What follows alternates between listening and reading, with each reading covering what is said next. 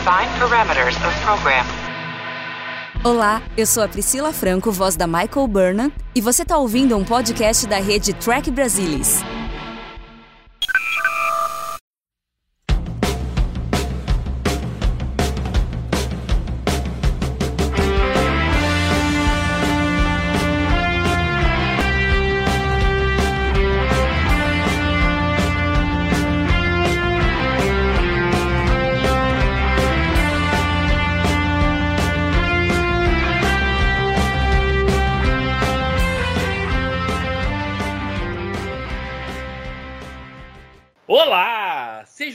Bem-vindos ao mais novo podcast da rede Trek Brasília, o balde do Odo. Aquilo que a gente não sabe o que entra e muito menos o que sai. Nesse podcast nós vamos explorar todas as sete temporadas de Star Trek Deep Space Nine. E para isso, uh, nós montamos um time irrepreensível. Começando com aquela que tem que começar a mudar o nome no TB né? Está aqui comigo Mariana Kira Gamberger. Olá, pessoal, é um prazer estar aqui. Finalmente vamos conseguir pôr no ar o podcast que traz sobre a melhor série de Jornada nas Estrelas. E eu já vou começar sendo categórica dizendo que é a melhor série, hein, gente? Mari já entrou chutando a porta, né? Com dois pés do peito. e o maior Niner que eu conheço na minha vida, que não é tão grande, eu não conheço tanta gente assim também, mas tudo bem. Tá aqui com a gente Luiz Castanha Castanheira, vulgo Garak. Eu sou o Morn, Fernando. O Garrick é aquele outro cara, que eu não lembro o nome agora. Aquele cara é o Garrick. Tinha que encontrar aquele cara, aquele cara é bacana. É... O problema é que Mor... eu poderia falar Morne, o problema é que Morne não fala nada. É do Espírito então... Santo aquele cara, né? Esqueci o nome dele. Quem lembra? Acho que ele era parça do Alexandre. Mas a gente, estamos a aí. pesquisa pro... depois. Estamos aí para o que der e vier. A Mariana falou que é a melhor série. Ah, eu vou falar assim, existem outras, eu não conheço. Tá, vamos lá. Não, é por aí, assim. Se vamos falar de Deep Space Nine, vamos juntar o povo que acha que é a melhor série de jornada, mesmo 22 anos após o filme, o, o final dela, né? Por aí. Que, que lá se vão 22 anos, ou seja, estamos tudo velho aqui, tá certo? Galerinha da nova geração que vai ouvir assistindo pela primeira vez no Netflix, presta atenção nos tios, tá bom? Os tios sabem o que estão falando. Mas agora vamos começar é, é, vamos, assim, como Deep Space Nine entrou na vida de vocês? A Mari vai falar depois porque eu sei a história dela. Mas okay. o Castanha eu não sei como ele conheceu o Deep Space Nine. Ah, eu. Ah, eu já ia às reuniões do JetCon, eu vi os materiais promocionais é, em 92, eu vi uns promos, ouvia coisas que eram divulgadas lá. Eu não tinha acesso a, a muito além do que aquilo, né? Então, comparado com o que eu entendi alguns anos depois, tinha entrosamento, já sabia onde procurar as coisas, uns 3, 4 anos depois, ali eu não sabia muita coisa. Então, eu devo ter visto promo na reunião do JetCon 92. É, eu acho que em 93 teve o especial Top TV de jornada, é, basicamente uh, os mesmos promos do piloto. E eu devo ter visto o piloto Emissary em 93, né? Mas eu, eu, eu, eu, eu, sendo bem sincero, desde o início eu tive um sentimento diferente pela série. Uhum. Né? Algo assim. Que mesmo naquela época era, era meio óbvio que, como o Ron Moore falou muitos anos depois, era meio que um riff na ideia original de jornada, né? Joga para o uhum. futuro, melhora a tecnologia, é, coloca algumas coisas contemporâneas, atualiza o negócio. Space Nine era, era um animal muito diferente. Mesmo que eu não conseguisse articular isso na época, eu sentia isso. É, eu lembro do, de ver o piloto, eu achei muito interessante. E eu não vi a temporada toda, eu vi a temporada inteira, primeiro em português, por incrível que pareça, né? Que chegou rápido, né? No, no ano uhum. seguinte. Uhum. E eu acho que quando estava terminando a temporada, ou tinha acabado de acabar na, na Record, Aí eu, eu consegui o caminho das pedras lá, o pessoal começar a gravar episódios pra mim. Então eu devo Tá, ter se- conseguido a primeira e a segunda já naquela época. Ainda Tá, já se você, se já você depois do fim da TNG, 90, segundo semestre de 94. se você, como eu, assistiu a primeira temporada pela Record, a pergunta Toda é: foi. No, no dia da final da Copa de 94, você estava assistindo Deep Space Nine ou assistindo a disputa de pênaltis entre Brasil e Itália? Eu, eu, tava assistindo Deep Space Nine, era o episódio Storyteller. Eu não esqueço isso, né? O Exatamente. que será, será, né? Aquele episódio infame, o O'Brien, né? Dando uma de será. Eu acho que eu chaveei, acho que eu chaveei um pouco entre os pênaltis e o, e o, e o episódio. O episódio também não Não. era grandes coisas, convenhamos, né? Mas, Não, mas foi, o foi um meu combo. problema foi. é, Ah. é, é, eu tava gravando todos os episódios que passavam na Record. E nesse dia, Ah, você é um eu, herói. eu deixei Tipo, você gravando. sabe a Ave Maria? Qual, qual série que tinha negócio da Ave Maria? Que parava no Não é, meio? a- não é a Ave Maria, é Oração das Seis. Oração das Seis. Era, Qual era era a a série? série clássica. Era a série clássica. É, gente. Porque Deep Space Nine Ah. começava às 7 da noite, bingo da Record. Ah, beleza. Não, nesse dia eu deixei programado o, o, o, o meu videocassete, coisa que os millennials não sabem o que é, ah, pra gravar o episódio, fui assistir o jogo entre Brasil e Itália. E aí o meu desespero é, no meio do episódio, acabou o jogo. E a Record parou a transmissão do, do Storyteller pra ficar falando sobre o Brasil é tetracampeão mundial. E eu só ah, é, pensando... teve isso. Tem razão, tem razão. Eu só pensando, eu deixo gravando, a fita vai dar, eu paro e fico esperando, Nossa, que epopeia? Nossa, mãe. né? É. ô, ô, ô, Castanha, a gente é até um pouco parecido. A diferença é que nessa época eu não tinha reunião nenhuma para ir. É, é, eu tô- tive conhecimento sobre Deep Space Nine pelos quadrinhos de Star Trek que estavam saindo a partir de 91, a partir do final de 91, pela, ah, pela Abril. Foram nove edições. E, e normalmente, na contracapa das edições, tinha um- uma página de notícias de Star Trek. Tanto que, assim, eles Tá. começaram a lançar ah, as revistas antes de estrear o Jornada 6. E eu me lembro que tinha uma notícia: Fulano, Beltrano e Cicrano foram escalados como Klingons em Jornada 6. Aparentemente, o filme está repleto de Klingons. E um pouquinho mais pra frente, é, teve uma notícia lá que era ah, a, a Paramount está investindo em uma nova série de Star Trek desenvolvida por Rick Berman e Michael Piller, chamada Star Trek Deep Space Nine, um projeto no momento cheio de. Então eu soube ali entre provavelmente começo de 92, vendo os quadrinhos de Star Trek que estavam saindo pela Abril, foi quando eu soube de, de Deep Space Nine. E, e a primeira vez que eu assisti foi um dia que eu estava voltando do colégio técnico, em 93 também, Castanha. E, e eu passei na locadora no caminho de casa e de repente eu vejo lá Jornada nas Estrelas, Deep Space Nine, Emissário. Catei na hora pra assistir.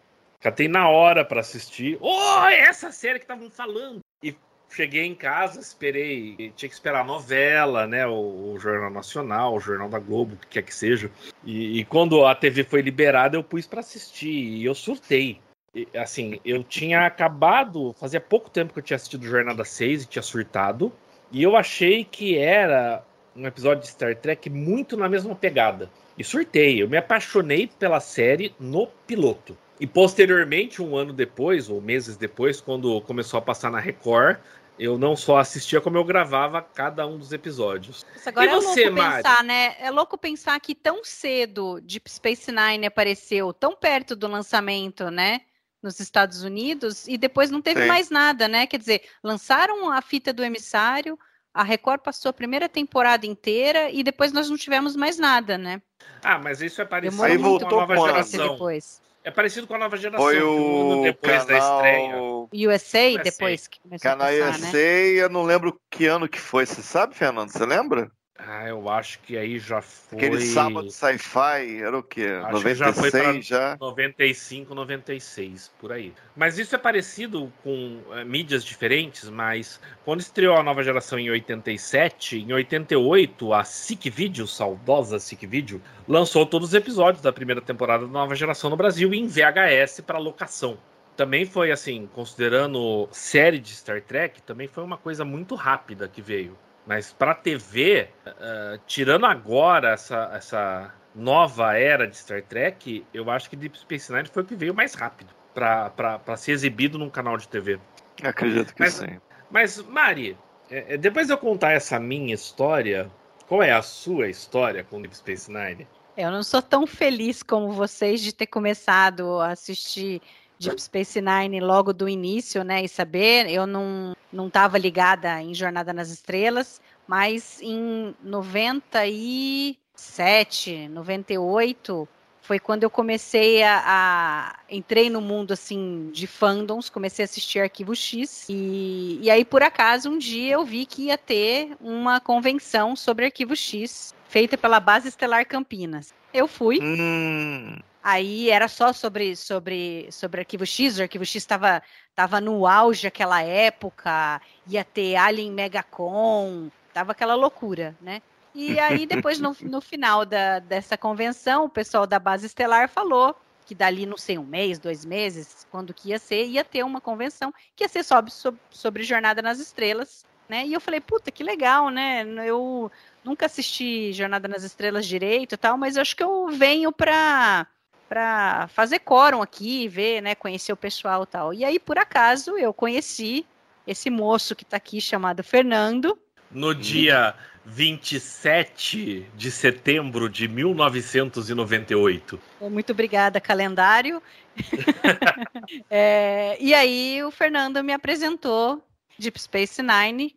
Eu não me apaixonei de início pela série. Eu, ele me emprestou a primeira temporada, que naquela época ainda não, não se tinha todos os episódios. Eu assisti a primeira temporada menos menos o último episódio que não, você não tinha gravado. É, é, eram as fitas que eu tinha gravado da Record. E... Caramba! É, e aí eu lembro que, eu lembro, talvez o Fernando até lembre melhor do que eu, acho que ele até tem guardado ainda o e-mail que eu mandei para ele sobre as minhas primeiras impressões sobre a série. Mas assim, eu falei assim, ah, ok, tô gostando, mas não é nada assim empolgante naquela época, eu tava simplesmente apaixonada por Arquivo X, mas eu falei, olha, mas a Kira é uma personagem muito boa, dela eu gostei. Uhum, então, quer exatamente. dizer, foi amor à primeira vista, que para mim continua sendo a melhor personagem de todas as jornadas. A Nana Visitor é para mim a melhor atriz eh, de todo de todo o elenco que, que já teve de, de Jornada nas Estrelas. Mas aí foi que é, o Fernando ainda ele tinha alguns outros episódios esparçados. Só um, só um Não, era só, só um. o The Way of the Warrior, né? Só e The Way of the Warrior, porque ele tinha saído em VHS e tinha copiado. É, ele tinha a fita. E aí eu assisti, e aí foi assim, foi. Explodiu a cabeça a hora que eu assisti The Way of the Warrior. Achei fantástico, e aí a partir daí nós ficamos loucos e eu juntei com o Fernando e a gente foi conseguindo com outras pessoas fitas, pegar pessoal que trazia, trazia dos Estados Unidos e era tudo desparcerado e a gente ia assistindo o que conseguia. Naquela época não. ainda a internet não era assim tão aberta que a gente tinha tanta informação, mas a gente lia sinopses, a gente ia separando aqueles episódios que a gente tinha chamado mais atenção, que sabia que o pessoal comentava que era muito bom. Claro que eu sempre privilegiava querer episódios mais voltados para Kira. E, e, aí a gente ia pedindo os episódios e assistindo o que conseguia. Você lembra a, a, a jornada do What We Leave Behind? Não, eu não lembro direito da história, mas eu sei que a gente conseguiu.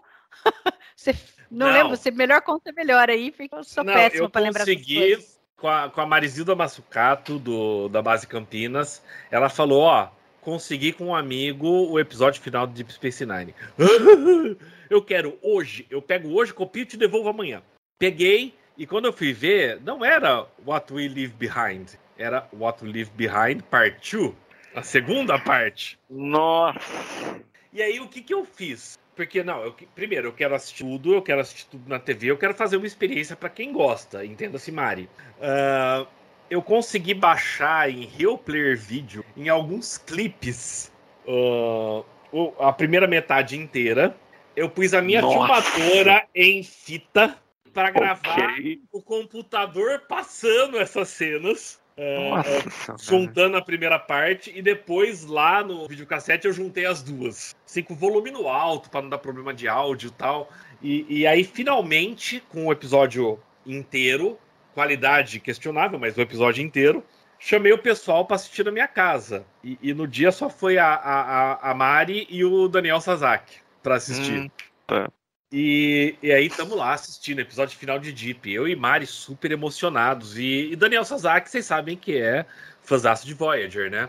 E aí chega na cena do Odo se despedindo da Kira para voltar ao Great League. E aí eles se beijam. E aí, assim, eu quase chorando, a Mari quase chorando e o Daniel solta. Como é que ele beija se ele não tem lábios? E aí ele acabou com a cena. Totalmente desconectado, não. Totalmente desconectado do negócio. Totalmente desconectado. Ai, ai. Entendi. Mas vamos lá. Que coisa. Uh... Isso, você lembra do ano disso? 99. Já tinha não, 99. Já foi 99. 99 ainda. O episódio, ó, eu falo com certeza, porque eu tava de férias na faculdade. Se eu tava de férias na faculdade, é julho de 99. Diria mais, então eu tenho depois. quase certeza que esse dia que o Daniel foi em casa, Mari, a gente tinha combinado de comemorar meu aniversário. Que meu aniversário é em julho. Então, assim, tá. não, foi logo depois. A, a, gente tinha assistido todos os episódios do arco do episódio final? Não. não. Mas a gente é, queria assistir o episódio final. Legal. Mas Aí vamos lá, ok. A gente tem essa história com um Deep que todo mundo gosta demais dessa série, né? Alguns uhum. de nós deram dinheiro para fazer o documentário, né? O, o What We ah, Left é. Behind, né? Uh, uh, o que faz o Castanha agora ser um fã um pouco menor que eu e você, Mari. Duvido, Fernando, não consigo. É, é, piada, é piada, é piada. Mas vamos lá. Como isso tudo começou?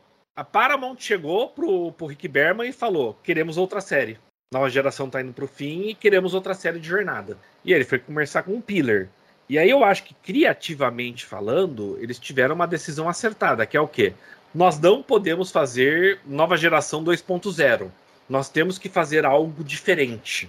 E, e num primeiro momento eles pensaram numa cidade, num planeta, né? Seria a estação, não seria espacial, seria no planeta. E posteriormente decidiram fazer isso como uma estação especial e aí criaram todo o background dos cardassianos, dos bajorianos. Mari, o que, que, você acha disso, esse setup de Deep Space Nine ser é, é, a única série de Star Trek até hoje que é centrada numa base fixa? Bom, dado que é, Deep Space Nine foi, a, foi o meu primeiro contato é, com Jornada nas Estrelas, de assistir algo é, periodicamente e querer assistir tudo, eu não tenho essa, eu não tinha essa, essa noção anterior de que jornada tinha que ser numa nave espacial. Embora eu tivesse visto um ou outro é, filme, eu me lembro de ver A Ira de Khan na, na televisão, um outro episódio e, de e, e naquela, da nova geração. Você lembra qual episódio da nova geração você viu naquela convenção da base Imagina, você acha que eu vou lembrar?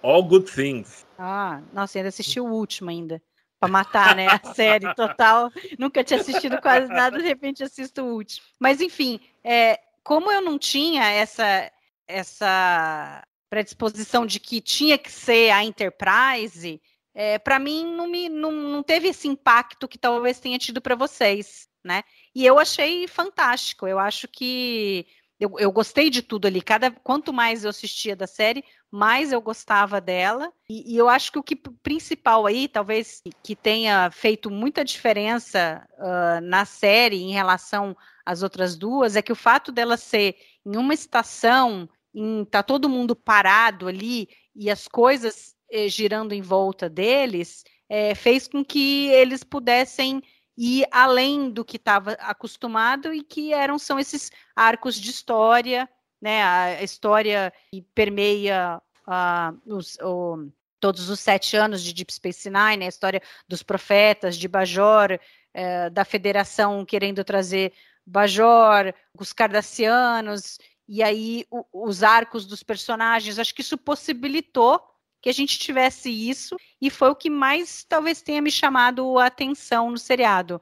Eu acho que se se fosse igual a nova geração de episódios fechados neles mesmos e que uh, não tivesse consequência um após o outro, é, os personagens não fossem é, tendo, tendo que, que, crescer em função do que estava acontecendo, talvez eu não tivesse gostado tanto, talvez não tivesse é, me impactado tanto quanto me impactou uh, uh, Deep Space Nine. Eu, quando eu fui assistir Deep Space Nine, a minha bagagem de Star Trek era as duas primeiras temporadas da clássica, a primeira temporada da nova geração e um ou outro livro que tinham saído pela Aleph, e um ou outro livro que eu tinha. Não, ainda não, 93. Eu nem tinha comprado o livro em inglês ainda. Então, e como um fã de ficção científica, para mim, uh, ok, é uma série nova, tá numa base estelar. Qual é o problema? Não vejo problema nenhum nisso. Então, para mim, também não causou nenhuma estranheza. E você, Castanha? Você, eu sei que tinha assistido muito mais que eu e a Mari de Star Trek. Não, conheci a série clássica, a série animada. Da nova geração, eu já.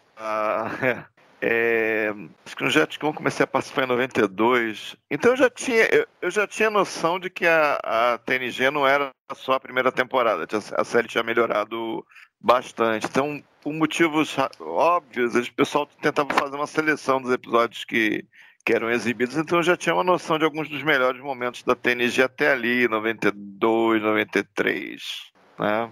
Então até ali a jornada era basicamente esse formato, a nave, a aventura da semana, apesar da TNG ter feito alguma coisa é, não é nem serializada no sentido que a gente entende hoje, era mais é, lidar com as consequências, né? É, Isso, construir o continuidade. Episódio, lidar com as consequências, lidar com essa continuidade. O exemplo óbvio da TNG é aquela coisa da Guerra Civil Klingon, né? Foi, uma, foi a coisa assim continuidade mais apertadinha que a TNG fez foi, foi coisa da Guerra Civil Klingon e tal.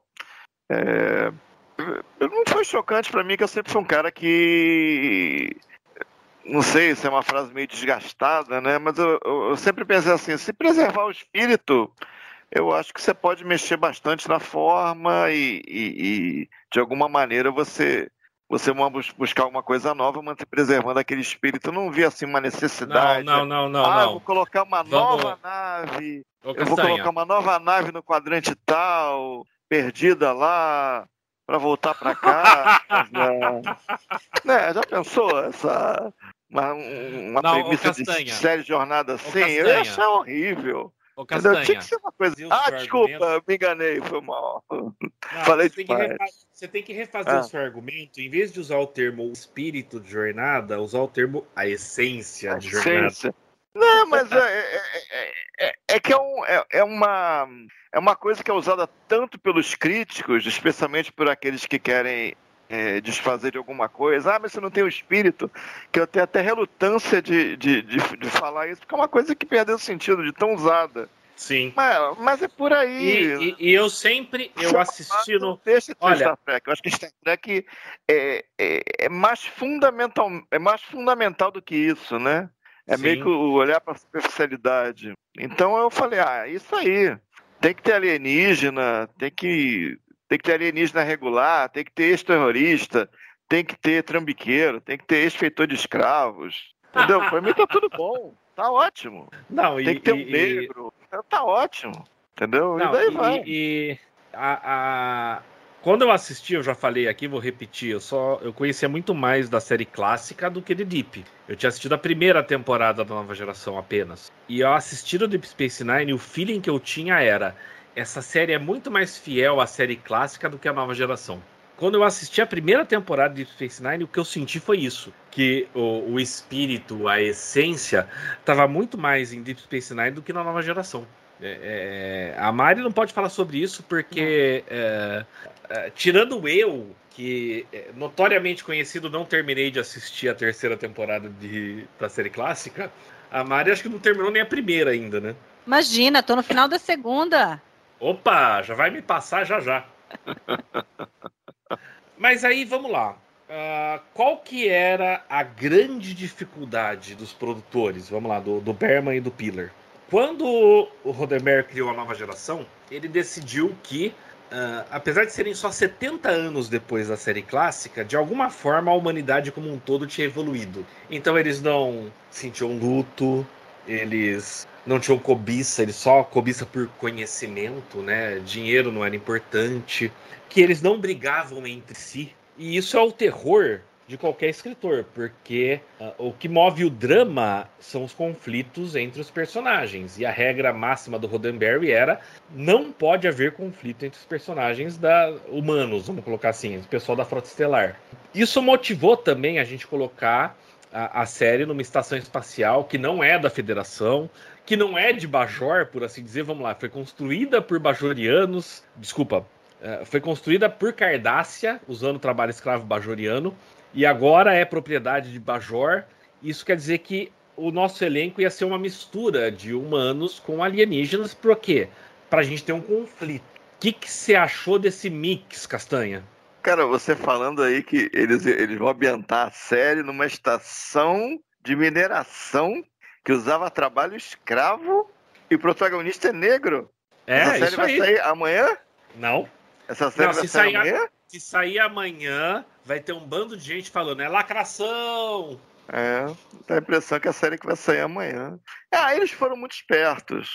Eles foram muito espertos de colocar como regulares o Oda Kira e o Quark, né? Porque aí você você fugia da regra do Roddenberry é, com extrema facilidade. Se, se, de fato a regra se aplicava a. Porque, porque é, a jornada era tão restritiva até ali, né? Tinha que ter a nave Enterprise. Todos os regulares eram os oficiais seniores da nave Enterprise. Todos eram cidadãos federados, todos eram oficiais da Frota Estelar.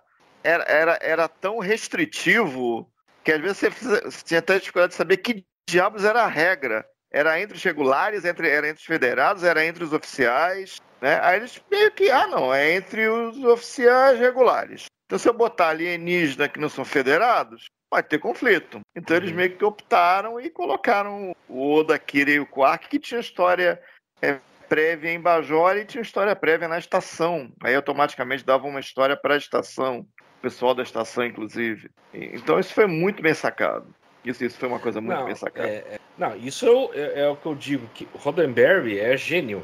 Roddenberry é um gênio. O que ele criou com Star Trek foi uma coisa espetacular. O problema é que o ego subiu pra, na cabeça dele. E Ele queria, com a nova geração, fazer algo muito diferente do que estava acontecendo nos filmes. Que ok, e funcionou para a nova geração, mas não seria sustentável a longo prazo. Tanto que, se você pegar a nova geração, você tem Deep Space Nine, que é a única que tentou ser diferente. Voyager. E aí você tem a Enterprise que, de novo, vamos voltar no tempo? Cadê a regra de conflito? Não tem mais, a gente está no passado. Não tem que seguir essa regra, né? É, é, é, isso tudo sempre foi o Berman, nas séries que criou, foi ten- tentar fugir da regra do Roddenberry. E eu a acho Enterprise que... ainda tentou um pouquinho colocando a Tipol, né? Os, Uhum. os vulcanos que ainda não faz, não tinham uma federação, então eles podiam fazer é, esse papel, né? Não, é, é, é, para mim o ponto baixo é Voyager. E, o Castanha acho que já deixou claro isso também, né? É, e Enterprise sofreu por isso, né? Porque daí ele veio com a mesma fórmula, e aí a hora que começou a melho- melhorar na quarta temporada, que eles fizeram os arcos dos episódios, um três e tal, que estava super interessante, mas aí a fórmula já não estava mais dando certo, e aí eu acabaram com o eu acho que o seriado. problema maior é que uh, Enterprise estava na UPN na época. Se a Enterprise tivesse em Syndication, ela tinha chegado a sete, sete temporadas. Minha opinião. Talvez. Uh, uh, uh, porque Eu não Voyager, tenho tanta certeza, mas. Eu não mas tenho tanta Voyager certeza. começou bem e foi Talvez. patinando, patinando, patinando, diminuindo, diminuindo, diminuindo. Enterprise começou mais ou O menos foi bem. subindo, subindo, subindo, e aí. Não, não, não. não tô- eu tô falando de audiência, tá? Ah, tá. Enterprise tô- começou mais ou menos e foi diminuindo, diminuindo, porque era UPN. Se, se fosse talvez em Syndication, como foi a nova geração em Deep, ah, talvez Enterprise tivesse tido um pouco mais de sobrevida. Talvez. Eu também não tenho certeza absoluta disso. Mas já que, tá, já que a gente tá falando disso, personagens. ah, a gente teve que criar, né? O Berman e o, e o Peter tiveram que criar quem vai habitar aquela estação. Começando pelo capitão, ah, não, comandante. Ai, não E é era isso- capitão ainda, ainda É, tem essa. É, É. O final Não. da terceira temporada, né? Ele só vira Isso. capitão em The Way É. of the Warrior. Não, não, não. Ah, na É, primeira The da Collaborator. The Collaborator. Ah, eu tenho problemas em lembrar. Na as sequências. Adversary. Adversary. Isso, de Adversary, desculpa. Adversary.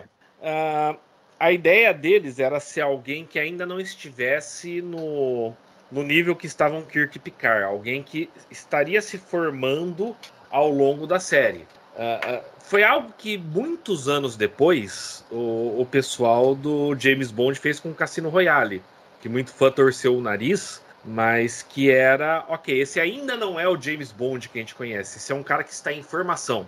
E a intenção deles com o protagonista da série era ser essa, ele era um comandante porque ele ainda não estava pronto para ser um capitão, era alguém um pouco mais jovem. E testaram, entrevistaram um monte de gente e, e eles queriam uma diversidade na série e no final escolheram o tal de Avery Brooks, que qualquer um olha para ele e fala: esse cara é um capitão, não é um comandante. O que, que você ele acha? Ele era mais Mari? velho, né? Ele tinha, ele, ele, ele o personagem, velho. o ator era mais velho do que eles queriam, né? Mas é. enfim. Mas é, é, você consegue, Mari, imaginar Deep sem o Avery Brooks? Não. Não. E até hoje também, para mim, o Cisco é o melhor capitão de todas as jornadas, sem sombra de dúvidas. Mas eu acho interessante, para o personagem é perfeito ele ter começado como comandante. Porque aí e você mostra o desenvolvimento. Sim, e, e tem, tem uma todo justificativa. um desenvolvimento para ele, né? Que a justificativa é, ele era o primeiro oficial lá da Saratoga durante a batalha de Wolf 352? 392? 359. Né? 359. Tá aberto na minha frente aqui, não tem como errar. e a morte da esposa e ter que criar o filho sozinho fez parar o avanço da carreira dele. Para mim faz todo o sentido. Você concorda, Castanha? Faz sentido. Ele tá pensando em desistir, inclusive. Não tem isso, ele tá pensando em desistir ainda. Ele Cara, tá pensando no que é melhor, no que é melhor pro filho pro, dele. Pro filho. Também. Muito, muito diferente mesmo. Pessoal, realmente, pessoal que, que via a jornada pelo prisma, via mais pelo, até pelo prisma da NG do que pela da clássica. Eu acho que a maioria dos fãs da época eram mais fãs da TNG do que da Toys já. É, é, é difícil encarar isso. É muita mas, mudança mas, mesmo. Mas eu acho engraçado porque tem um personagem que tem a atitude nesse episódio que se espera de alguém que veio da TOS ou da TNG, que é o Bashir. Ele chega lá, ah, medicina de fronteira, que legal, eu tô empolgado, não sei o que, até a Kira dá uma patada nele. Real frontier medicine. Frontier medicine? Major. I had my choice of any job in the fleet. Did you? I didn't want some cushy job or a research grant. I wanted this. The farthest reaches of the galaxy. One of the most remote outposts available. This is where the adventure is. This is where heroes are made. Right here. In the wilderness.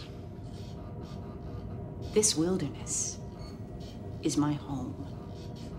É, eu tô fazendo G10, né? Retomei essa semana.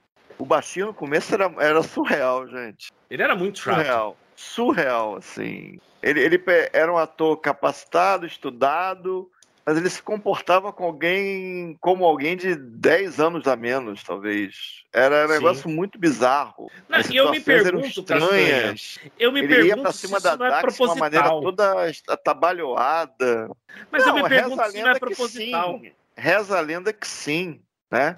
Mas eles ele era ter ingênuo, um né? Ele, ele tinha uma rápido. coisa de ser ingênuo. Imaturo, não, é, eu acho que é o termo eu melhor. Eu acho que era mais do que ingênuo, era uma coisa, chegava a ser artificial, era... Sim. É, até estranho, assim, até estranho. Ele tava dando... Eu tava assistindo, acho que o Captive Pursuit, do Tosk, né? Ele, ele tava dando cantada na mulher, falando do, do teste da, da prova final lá na academia, que ele errou a questão da e ele falou, não, essa sempre deu. Depois falou pro Brian, essa sempre dá certo. Eu falei, caraca, será que era pra rir? Eu tô levando a sério? Sei lá que diabo era aquilo, gente, sei lá. E, e... Não, é muito, é muito estranho. O Bashir é problemático. Se será esse ou o Killess? O Killess. O Killess. O, o, o, o Bashir é problemático até o. Ou, ou um pouquinho é, antes? Pô, não, o, o, o já na segunda temporada, de Cardassians, o, o, o The Wire, uh, o Bashir, principalmente The Wire, The Wire é um, é um, grande episódio e o Bashir vai lá, ele, ele cuida do Garrick, ele vai lá, ele, ele encontra na Brantain, demonstra uma coragem absurda. Mas no começo era um negócio meio esquisito, né? E, e a Paixonite pela Jadzia era um negócio totalmente atabalhoado. O negócio, meu Deus, que, que diabo é, é, é pare... Sabe o que parece? Aluno apaixonado pela professora. É isso que parece. Ele parecia muito mais jovem do que ele era já. Sim. Porque o ator é Com assim. certeza. É claro que pediram para ele fazer assim, mas eu fico pensando, por que pediram para ele fazer isso? Agora Sei é interessante a gente pensar, lado. pensando no The o ator Wire. sempre é competente. Eu ator muito competente. Coisas, coisas Não, eu estranhas. gosto. Eu gosto do Sid. Eu go adoro o Sid. Particularmente o que ele fez com o Bashir depois. Ele e os roteiristas, claro. Ah, ah, mas ah, nos, particularmente na primeira temporada, o cara era um petelho. Maria falar alguma coisa? Não, que eh, a gente falando do, do The Wire, né? Eu acho que o, o personagem do Garak foi, foi fundamental para o crescimento do, do Bashir. A relação Sim. dos dois ali, sempre que os dois se encontravam, eh, as conversas deles, eu acho que isso foi interessante para o crescimento É, do o- Eu, eu acho que o, O- o, Bashir chamando- um foco. Tipo, é, eu quero aventura, eu quero mistério, eu quero isso, quero aquilo. Ele, aí ele encontra, ah, esse é espião de verdade, cara. Ele quer te dar ainda por cima, né? Ele ainda quer te Não. dar. Então, É. a segunda parte não rolou, loja. mas a primeira. né? É. Vamos foi ali na minha foco. loja. É. Mas enquanto a gente tem esse desastre, teve um personagem que foi mais complicado para criar, porque a ideia original era ah, usar a Alferes Ro, que era a Bajoriana da, da nova geração, que foi introduzida já como a criação do background para a estreia de Deep Space Nine, né? E aí a atriz pulou fora. E aí tiveram que contratar uma tal de Nana Visitor e reescrever o personagem para uma tal de Kira Nerys. Então, deixa eu perguntar primeiro para quem mais gosta da Kira, ah, ah, Castanha. Hã? Não. Eu sou o Morn, eu sou o Morn. Pergunta do Morn depois. Kira, O que, que você achou? sotaque do interior de São Paulo. Morn. Morn. Vamos, vamos só lembrar, vamos lá. A gente está fazendo essa introdução para a série. Claro que a gente acaba pensando um pouco no, no arco dos sete anos, mas a ideia é a gente pensar na introdução dos personagens, né? Pra gente não perder tanto tempo quando estiver falando de Emissary. Então, Mari, o que, que você achou da Kira a primeira vez que você viu?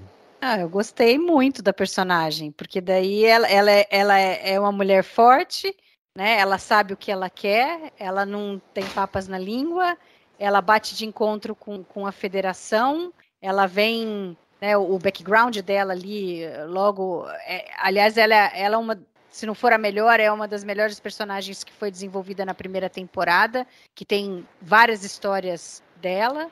É, então, logo você percebe a que veio e a Naná entrega perfeitamente tudo o que precisa para essa personagem, né? Então, me chamou super atenção desde o início. Agora, isso Ou da seja- eu fiquei pensando. de- Ou seja, Star Trek tá lacrando agora, vocês não estão vendo? Como assim? Mulher forte, que desafia o protagonista, é lacração. É só para ganhar pontos, tá? Não, eu vou dizer que eu, eu, 28 anos já. um dos, um dos Né? poucos episódios que eu assisti de TNG foi, foi os que a, a Ro aparece, né? E eu gostava demais da personagem. A princípio, antes de eu conhecer mais sobre Deep Space Nine e tudo, é, eu falei, puxa vida, que pena que não foi Ro. Mas depois, pensando, é, teria sido muito pior para o seriado como um todo se a primeira oficial do Cisco fosse da Federação. Porque aí a gente ia perder essa coisa de você ter o, o drama, de ter o, o embate entre os dois, né? Que logo na primeira, na primeiro encontro do Cisco com a Kira já sai farpa para todo lado, né? Então teria sido uma perda muito grande se não tivesse. E aí a gente continua tendo a Ro como uma personagem, embora ela não tivesse aparecido mais é, muito em TNG, mas a gente ganhou de presente a Kira, que, que teria sido muito triste se não existisse, né? Então eu acho que no fim foi perfeito o fato da, da Ro não ter, não ter entrado em Deep Space Nine. Foi, foi no Past Prologue que ela passa por cima do Cisco e vai falar direto com o Almirante? Foi. Aí ele fala: É, isso mais uma vez, eu vou, to- vou servir a tua cabeça numa bandeja. Mas ali tá Foi. apresentando a personagem, entendeu? Assim, é- é- é- ela não é da federação, ela não tem aquela lealdade cega pelo comandante da federação, né, que tá lá. E ela vai fazer o que é necessário e o que é de melhor interesse pro povo dela. Pro povo dela. Mas ao mesmo Ainda tempo, que, por o exemplo- Cisco deu corda, deixou ela ficar até o máximo. Quer dizer, ele também entendeu o lado dela, né? Também teve tem a construção ali da, da, da relação dos dois é, é muito boa. Sim, com É. certeza. A- aproveitando que a, que a Mariana falou, você pode, eu acho que sem muita dificuldade, fazer o caso de que nas duas, nas duas primeiras temporadas a Kira era a protagonista da série. Sim. Aí na terceira temporada, que eles fizeram aquele mantra do Cisco Construtor, Cisco Construtor, Cisco Construtor, em várias, e aproveitaram esse conceito em várias dimensões, aí fala, não, é, esse cara é o protagonista. Mas se você É, é, quando pensar na série ter como o produzida, não o crédito. Pensar na série, o que foi entregue nas duas primeiras temporadas, a Kira era a protagonista da série, sim. Sim, a, Kira, ah, vamos lá, eu não diria que era protagonista, mas vamos lá. Ela é a personagem mais forte da série nos dois primeiros, nas duas primeiras temporadas? Com certeza. O, o Cisco começou a crescer quando deixaram ele botar o cavanhaque falso, né, no Explorers. E- e Cara, depois mas o terceira cavanhaque- temporada ela foi dimensionada para isso, eu acho. Sim, Essa coisa do Cisco Construtor, e você pegar em, em vários episódios tem meio que utiliza essa ideia. No, no Explorers, por exemplo, ele constrói a, a- a bendita nave. né? sim. E, e tem a E ver, o próprio Dominion, tá- né? O próprio Dominion como- que colocou ele é da, como ele é da engenharia, né? Cisco não é de comando, Cisco é de engenharia. Sim. E faz todo sentido. E, e estão falando da Kira. É, na primeira conversa com ele, ele fala: Ó, você não tem que, você não tinha que estar aqui. Aí ele fala: Não, mas eu, eu fui eu que te requisitei, requisitei uma primeira oficial bajoriana e tal. Fazia Aí sentido a então minha- e faz sentido sentido, agora. E, e acho que é, é, Aí ele fala, agora não tô lembrando exatamente o que, que foi. Aí ela, ela, ela volta e fala: É, os cardacianos disseram a mesma coisa 50 anos atrás, ou que vale, né? Isso. Então, Ah, não, ali- ele fala alguma coisa que a federação não tá lá para atrapalhar, atrapalhar Bajor, tá lá para Pra ajudar, ajudar. a Bajor. É, nós viemos para ajudar. E ela aí. É, os foi isso que os cardacianos disseram a cardacianos disseram coisa. 50 anos atrás. The Federation is only here to help. Help us. Yes, I know. The Cardassians said the same thing 60 years ago. Major, when I was ordered here, I requested a Bajoran national as my first officer. It made sense. It still does, at least to me. Ah, eu acho que oficiais da Frota Estelar não querem sujar suas mãos, né? Numa cena seguinte. Aí vai lá o Cisco, pega um lixo, joga e mostra a mão pra ela. É tudo, tudo bem direto, assim, mas muito bem bolado, as coisas muito bem pensadas, né? E Muito certas. Eu acho que é, ela nasceu meio pronta. Eu acho que tirando o cabelo, que acho que no piloto, só no piloto muda o cabelo umas cinco vezes, é meio bizarro ali. É, acho que nasceu pronta. Ela e o Oda acho que nasceram prontos. Basicamente, os dois nasceram prontos. Falando do melhor, e- no melhor personagem de toda a franquia Star Trek, A controvérsia. É o Thor. Ah, vamos lá. Ah, ah, Talvez o Odo tenha sido o personagem mais difícil de criar, porque é o único. Talvez tirando o Cisco, é o único que tinha que, que seguir um padrão. Ah, na clássica nós tínhamos o Spock. Spock era meio humano, mas renegava sua humanidade. Na nova geração nós tínhamos o Data. O Data é o androide que quer ser humano. O que teremos aqui é, o que teremos nesta série para discutir a humanidade, vamos colocar assim. E pegamos o, eu acho que foi genial, né? eles criaram uma coisa completamente diferente e que a gente não viu mais em nenhuma série de jornada, sinceramente. Em Voyager não tem isso, em Enterprise não tem isso, em Discovery não tem isso. Ah, vamos criar um ser que foi obrigado a assumir a imagem humana, só que ele não quer ser humano, ele só quer descobrir quem ele é. E, e ele tem um senso de justiça absurdo. E aí surge o tal do Odo, né? Eu, Fernando Odo Rodrigues, Ah, e que eu acho que desde o episódio piloto é para mim um personagem que já me cativou. Ou como Castanha falou agora da Kira, para mim é um personagem que na- já nasceu pronto, né, né Castanha? Sim, com certeza. É, as primeiras, as primeiras é, chamadas para casting, eles falavam do. Não, queremos um xerifão, tipo Clint Eastwood. Aí quando, quando o René Beaujanois foi escalado, aí o Arabert começou a. É, porque ele tem que fazer a ponte com os roteiristas. Não, não, não, não. Continuem fazendo o que vocês estão fazendo. É o René e é melhor que o Clint Eastwood. Entendeu? Aí é um barato. A voz, né? Ele tem uma, a voz, o, o senso de humor dele, é, a capacidade de comentar sobre a, a, a condição humana e, acima, e, e também, à medida que a série foi progredindo, ter as suas vulnerabilidades. É, eu acho que você estava. Foi muito bem feito, muito bem feito mesmo. E desde o começo, dele... a caracterização básica é, é, é muito certa, né? E, e a, a, voz dele, né? É, é, é, raro o personagem de jornada ter voz mesmo. Ver ele falar é o Odo que fala. É, uhum. É, muito bacana isso. Não, eu acho engraçado isso, Castanha, porque uh, todos nós estávamos na Odocon, né? Quando o René veio para o Brasil e, e, e, tivemos a oportunidade de, de vê-lo num palco e, e, alguns de nós tirar uma foto e, pegar um autógrafo, né, Mari? Castanha, acho que você não pegou nem autógrafo nem foto, né? Não. Uh, para mim foi o ápice. isso é um podcast, da... não dá pra gente mostrar, né? Não, não, mas para mim foi o ápice ali. Mas eu acho engraçadíssimo, porque no palco o René falava que agora que ele tava mais velho, a voz dele era ainda mais parecida com a do Odo. Porque durante a série ele forçava a voz para sair daquele jeito, aquela voz um pouco mais rouca. E ele mais velho, a voz dele era a voz do Odo. E, e, e acho engraçadíssimo. E, e, eu me emociono toda vez que eu assisto What Left Behind. Ainda mais que o René, infelizmente, já nos deixou. E, e, quando ele gravou, ele sabia que ele estava morrendo. E, e, ele fala, né? Ah, pelo menos agora eu não vou ser eh, lembrado. Quando eu morrer, eu não vou ser lembrado como o cara lá da série Benson. Eu vou ser lembrado. Ah, eu não sei o que dizer. Ele todo emocionado. Ele vai ser lembrado como Odo. E, e, certeza, assim, ele é muito relembrado como Odo. E, e, e, o Odo também causou um impacto muito grande na vida da Kira, né, né Mari? Não, com certeza, um na vida do outro, né? Porque o, o Odo também não tinha um background, ele não sabia quem era, ele não sabia de onde ele tinha vindo. O que, o que ele conhecia ali era o que ele via dos humanos, dos cardassianos, dos, dos bajorianos, né? Então ele ia tentando imitar, entender o que, que cada um tinha, mas ele tinha uma coisa dentro dele que ele não sabia de onde vinha.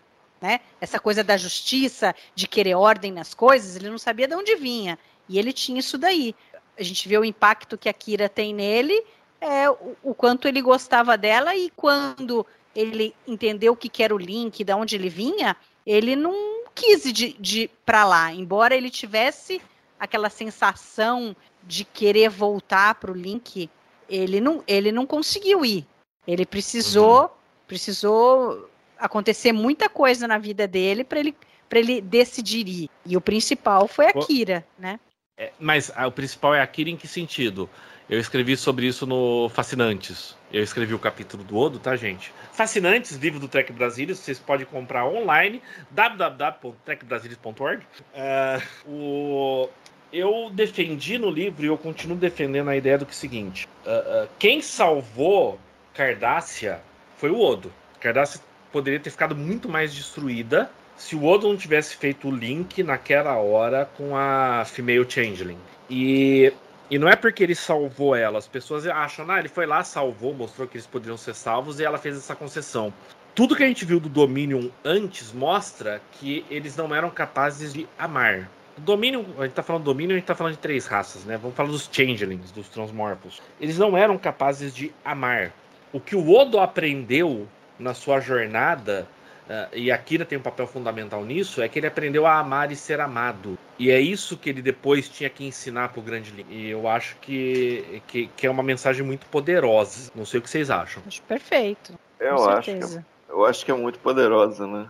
Então... E ao mesmo tempo, o Odo foi criado para ser a, a, o nosso espelho da humanidade, vamos lá, discutir a condição humana.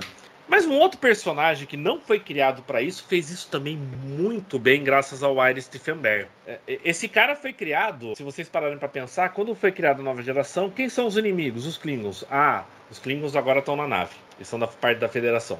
Aí vamos criar Space Nine. Quem são os inimigos? Ah, vamos botar um Ferengue aqui. E o Kirk começou como isso, né? Era, era o diferente, é o que era do contra de tudo.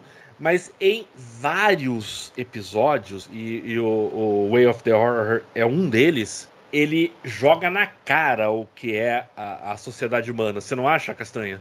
É, ele é uma crítica ao capitalismo contemporâneo, né? Ele fala Sim. mais ou menos, ele às vezes ele age como é, por motivo satírico, ele comenta ah, o capitalismo contemporâneo, né? Até que eu brinquei, é, de episódios do Babel, aí calha de, de coincidir com a nossa pandemia e o Quark está promovendo aglomeração, está distribuindo comida contaminada, está imitando o cara na, na afasia, né? Está imitando, fazendo pouco do cara, cobrando o dinheiro do cara que está doente, meio necrocapitalista, né? E, e é, ficou incrivelmente Jair, contemporâneo. Jair Quark. Jair ficou Quark. incrivelmente contemporâneo que aquilo ali. Eu falei, pô, não é possível.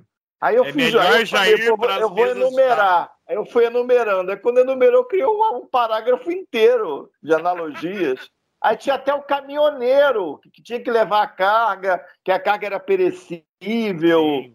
Aí eu falei, caraca, gente. Mas ao mesmo é... tempo o Quark tinha uma coisa que às vezes dava, dava um estalo nele e ele fazia a coisa correta, né?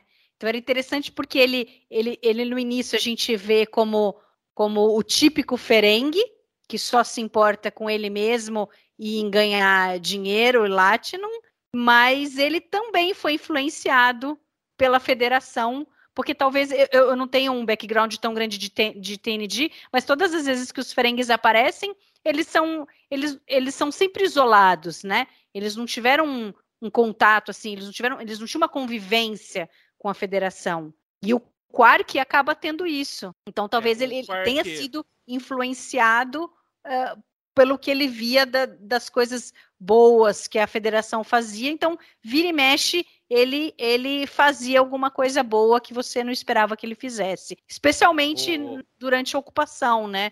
Quando, quando Deep Space Nine está tomada pelos cardassianos e pelo domínio tal, que, em que ele, eles se juntam e, e ele é um dos que salva ali tudo, né? Não fosse por ah, ele. O, o Quark, para mim, ele vai evoluindo de que forma? O Quark, no começo da série, é, é, a indústria dos anos 50. Eu quero lucro de qualquer jeito. Foda-se se alguém tá se fudendo com isso. Foda-se se eu tô estragando o meio ambiente. Foda-se se tem gente morrendo.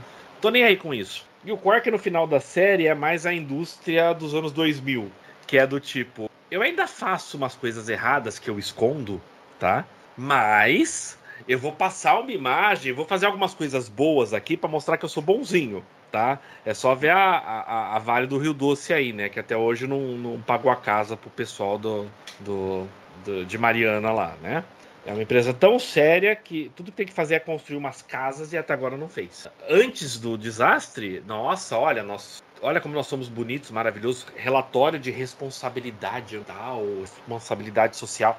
Aí depois do desastre a gente vê a verdadeira face. Eu acho que o Quark é um pouco assim. E, e, eu acho que ele é um personagem poderoso por causa disso. Porque ele espelha a nossa, talvez não a nossa humanidade, mas a nossa sociedade. É, eu acho que à medida que eu for revendo os episódios com uma, com uma visão mais essa de capitalismo e que olha para as pessoas como, como, como uma planilha, que fala assim, eu tenho uma doença aí que mata velho, que bom vai morrer um monte. Então, quanto Vou mais eu olhar para esse extremo, eu acho que as coisas do Quark vão melhorar com o tempo.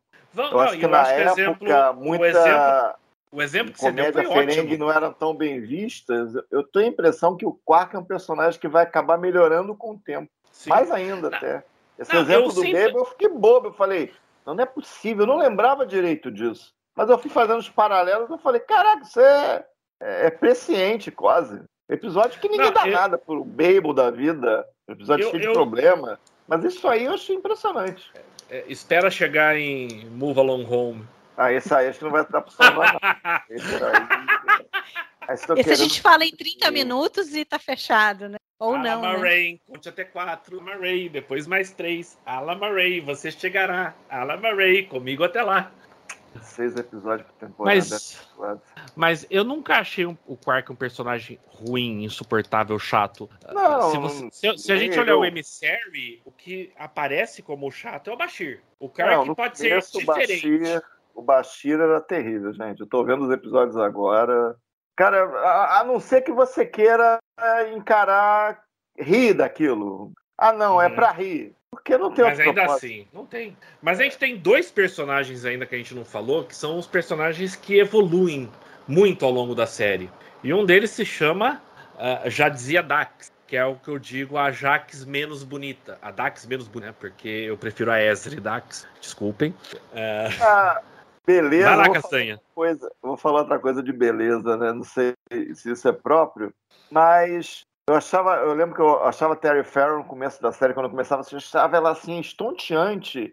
Mas eu tô revendo os episódios, agora eu só olho pra Nana Vista. É impressionante, gente. Eu acho que é, é, é- é- não é só a beleza, né? É, é a maneira de andar, a maneira de se posicionar, de se portar. É um negócio. Não, pode, pode até ser beleza, Castanha, A mas seria alguma coisa assim do tipo. ela um lado da outra, eu, eu já não acho tanta graça. Lembro que eu achava eu a Terry acho- Farrell, assim, fora do universo de tão bonita, quando eu comecei a ver DS9. Mas eu tô revendo agora, a, a Naná chama muito mais atenção.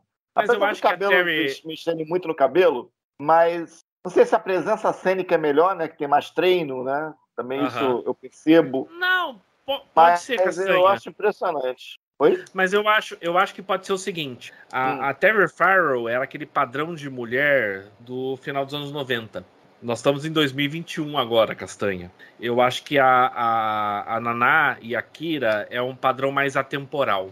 Você acha- Sem contar a idade Mari? de vocês. Eu acho que a idade ah, de vocês também. Quando vocês começaram a ver Deep Space Nine, vocês tinham entre 20 e 30 anos. Não, o Castanha tinha um pouquinho mais. 30, 40, entendeu?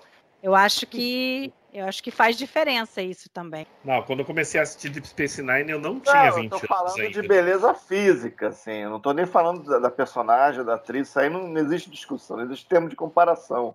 Eu tô falando beleza física. Eu olhava a Terry Farrell e falava, caraca, essa mulher é bonita demais. Essa mulher é especial, é... tem um brilho.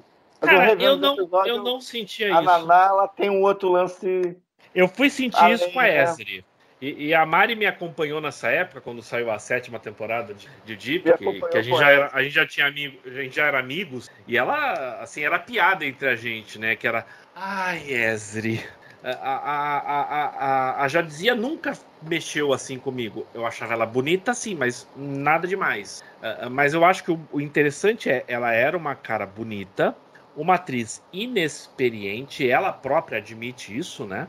Que ela teve que pedir pro Avery Brooks dar um, um tone down na atuação dele, porque senão ela não conseguiria ah, passar a imagem de mentor. Mas que ela foi crescendo da série, você não acha, Mari? Com certeza. É, a, a Dax é o contrário do Bashir. O Bashir era um ator é, muito bom, mas que o personagem não era tão bom assim, era fraco no né? A Dax era uma personagem muito interessante, ela vem com um background interessante, os trios são, por si só, são interessantes, né? É, mas a, a atriz era, era fraca no início. Agora, ela, depois que ela foi criando é, mais experiência, que ela foi ficando mais, mais segura de si para fazer o personagem, eu acho que ela cresceu bastante. Eu gostava muito da personagem. E o Worf ajudou muito nisso. Não o Worf, na- acho que o Worf foi o, o final. Os Klingons, né? Porque na segunda temporada a gente já teve o Blood Wolf, né, Castanha? Bem legal, episódio bem legal. E que a gente É, já vê uma Dax diferente. É, porque já vem do background dela, né? Da possibilidade Sim. de você ter diversas personalidades dentro, dentro de uma, né? Você tem a Jadzia, que é a, a principal, mas ela traz com ela toda a bagagem de todos ali, principalmente do Cortson, que foi o último, porque ah, os outros você não tem mais, mais pessoas vivas para poder aparecer da vida dos, dos outros hospedeiros, né? O Cortson, o Cortson Dax ainda é, era mais recente. O próprio Cisco era amigo do Curtson. Então, é interessante porque você poderia trazer pessoas eh, do convívio dele e, e que tem influência na vida da, da Jadzia, né? Ah, mas eu acho que a, a Jadzia começou muito séria. Ela, ela era uma quase vulcana. Ah, Não. eu ia- No, no Emissary ela é quase uma isso, né? vulcana. Era, era uma espécie de Vulcana Light, era um negócio. Sim. Só os estranho. maneirismos, mas não tinha caracterização. Tipo, andava com a mão pra trás, mas parava Isso. aí. É- Mas ela foi é evoluindo, mesmo. o personagem foi sendo Não, construído. eu, eu acho que ela, ela sendo bem, bem sincera com a Terry Farrell, é, eu acho que eles aprenderam a usar o que ela tinha para oferecer. Sim, É, ter uma personagem mais relaxada, mais festeira, mais jogueira, Sim. mexendo mais no físico, é, facilitou para a atriz. Então acho que eles também é, a- mas, aprenderam o que fazer, aprenderam o que propor que ela pudesse corresponder. Mas olha, Aquela a ideia saída- da vulcana do começo era muito ruim para ela. Ela ficava numa situação Sim. muito ruim. Muito ruim. Mas, mas eu acho que a saída dela, por mais ridícula que tenha sido, e, e, e- e tem as histórias dos bastidores, que eventualmente nós vamos chegar lá, né? Quando a gente estiver gravando o episódio cento e tanto, lá no final da sexta temporada, ah, daqui uns sete anos. Ah, mas eu acho que a personagem estava meio que num beco sem saída ali. Ela tinha virado a esposa do Worf, parceira de aventu- de aventura do Worf. Ah, eu É, não acho que cara. tenha sido ruim a morte dela pra série. É, O Michael Piller fala isso, inclusive. Tem uma entrevista que ele fala isso. Podia ter matado antes. Eu lembro na época que ele falou isso. Uhum. É, é porque é- a impressão que dá depois que o Worf entrou, ela cada vez mais foi, foi intensificada a coisa da herança Klingon, acabaram que tinha química com o Michael Dorn. Acabou sendo conveniente, talvez. Não, e uma puta química, desde que ela conhece ele no The Way of the Warrior, até o, o casamento deles lá no Your Cordial Invited e alguns episódios depois, tem uma puta química. São, tem alguns episódios fantásticos. Ah, ah, ah, alguns que eu gosto, ninguém gosta, tipo Looking for Parma in All the Wrong Places. E, e- e alguns que ninguém gosta. Qual que é aquele episódio que. O que for Parmar é do Serrano de Bejerrar, o quarto Serrano de Isso. Bejerrar, é esse? É. tá. Isso. Ah, qual que é aquele episódio que eles vão pra Ryza com o Bashir e a. Nossa, aquele é Ah, ruim. esse- não, esse é demais. Let him, é, aquele que nunca pegou Let com him. Let, Let him him who is, is without Let him who is. Que essa foi Aquele é ruim. Ah, Aquele é dose, cara. Mari, o que, que você acha desse arco da Jodizia? Você acha Peraí, que ela eu- agora eu lembrei de uma coisa. Peraí, o Curzon morreu transando mesmo? Foi isso, né? Não sei. Não, Não lembro lembro Foi, disso. Morreu transando com aquela mulher? Agora eu lembrei, foi isso? Foi, né? Não lembro. Lembro, não lembro. Não, ele não morreu, porque quando tem a transferência do simbionte do Curzon pra Dax, ele tá vivo ainda. Ele É. morre na transferência do simbionte. Isso é mostrado em Emissary. É, mas tem alguma história, eu não tô lembrando direito, que o episódio é tão ruim que acho que eu eu não vi tantas vezes. Tem alguma história, gente. A... é, Como é que é o nome da? É Vanessa Williams, né? Tô misturando aqui o nome da é. mulher. É Vanessa Williams. Williams não é a tenista? Não, por isso que eu tô perguntando, será que é? Acho que não. Eu não lembro disso ainda. Acho que era Vanessa alguma coisa mesmo. Mas vamos lá, Mari, o que, que você acha do, do arco da Dax? Você acha que eh, eh, ela chegou no limite, tinha que sair, ou, ou foi sacanagem mesmo da, da produção? Bom, foi sacanagem mesmo da produção. Não vamos, não vamos dourar a pílula aqui. É, eles, é, eles não acharam. Acho que eles escolheram mal no início, fizeram uma má escolha. É, dentro do elenco que eles contrataram para Deep Space Nine, ela era, ela era a atriz mais fraca. Então ela sempre ficou para trás. E aí acho que ele nunca foi possível eles desenvolverem tanto a personagem em função do, do que, o, do que o Castanha falou. Eles tinham que dar para ela aquilo que ela conseguia é, é, mostrar dentro da capacidade dela, né? Então você vê, é só a gente comparar com, com a Nana Visitor, que no primeiro, na primeira temporada você tem um duet. Né? Na primeira Imagina, temporada, a Naná comendo o cenário. é, é, é impensável um episódio estilo duet para Terry Farrell fazer com a Dax, entendeu? Não, assim, você, você. É só pegar o Facets. Pega o Facets da terceira temporada, em que acho que aquele cerimônia jantara, né? Que, que, que as pessoas meio que incorporam. É um negócio meio vuduzão, né? Eles incorporam os, os, Os, os hosts O- anteriores. é, os hospedeiros anteriores, né? É que é engraçado Isso. falar hospedeiro porque o simbionte vai dentro, né? Mas tudo bem. Os hospedeiros anteriores, né? É, é impressionante como os outros atores fazem bem, cada um faz do jeito, do jeito próprio, mas como eles fazem bem, você comparando com a performance que normalmente a, a Terry Farrell apresenta, é uma diferença muito grande, entendeu? É até cruel se você parar pra pensar. Aquele episódio chega Sim. a ser cruel, né? Sim. E até que no final o Renan Bejanois dá a masterclass total. Ele faz o Odorzon, né? Caraca, né? é tipo... tipo, o cara é mágico. Ele fez o Odorzon ali. Não sei de onde que ele tirou aquele troço e, e é impressionante. Então, você compara, esse tipo de comparação é, é, é, chega a ser cruel mesmo, é muita diferença. É, aí a gente vê que... É... É, aí do que você falou, Aí do que você falou é isso, é né? Mesmo, é. A personagem Vanessa nunca Williams. conseguiu. É Vanessa Williams, eu, eu acabei de olhar aqui no MDB. Arandes, Vanessa Williams. Depois eu vou ver esse negócio do. Mas, gente, René Alberjonois. foi o cuzão que morreu mesmo. René Alberjonois foi o melhor ator da história de Star Trek. É, provavelmente. Ele, ele não tem nenhuma cena como a, a, as que o Patrick Stewart faz, tipo no Generation, chorando lá, que nem um retardado. É, ele não é, tem esse ninguém vai falar isso, né, Fernando? Todo mundo vai falar o Patrick Stewart, né?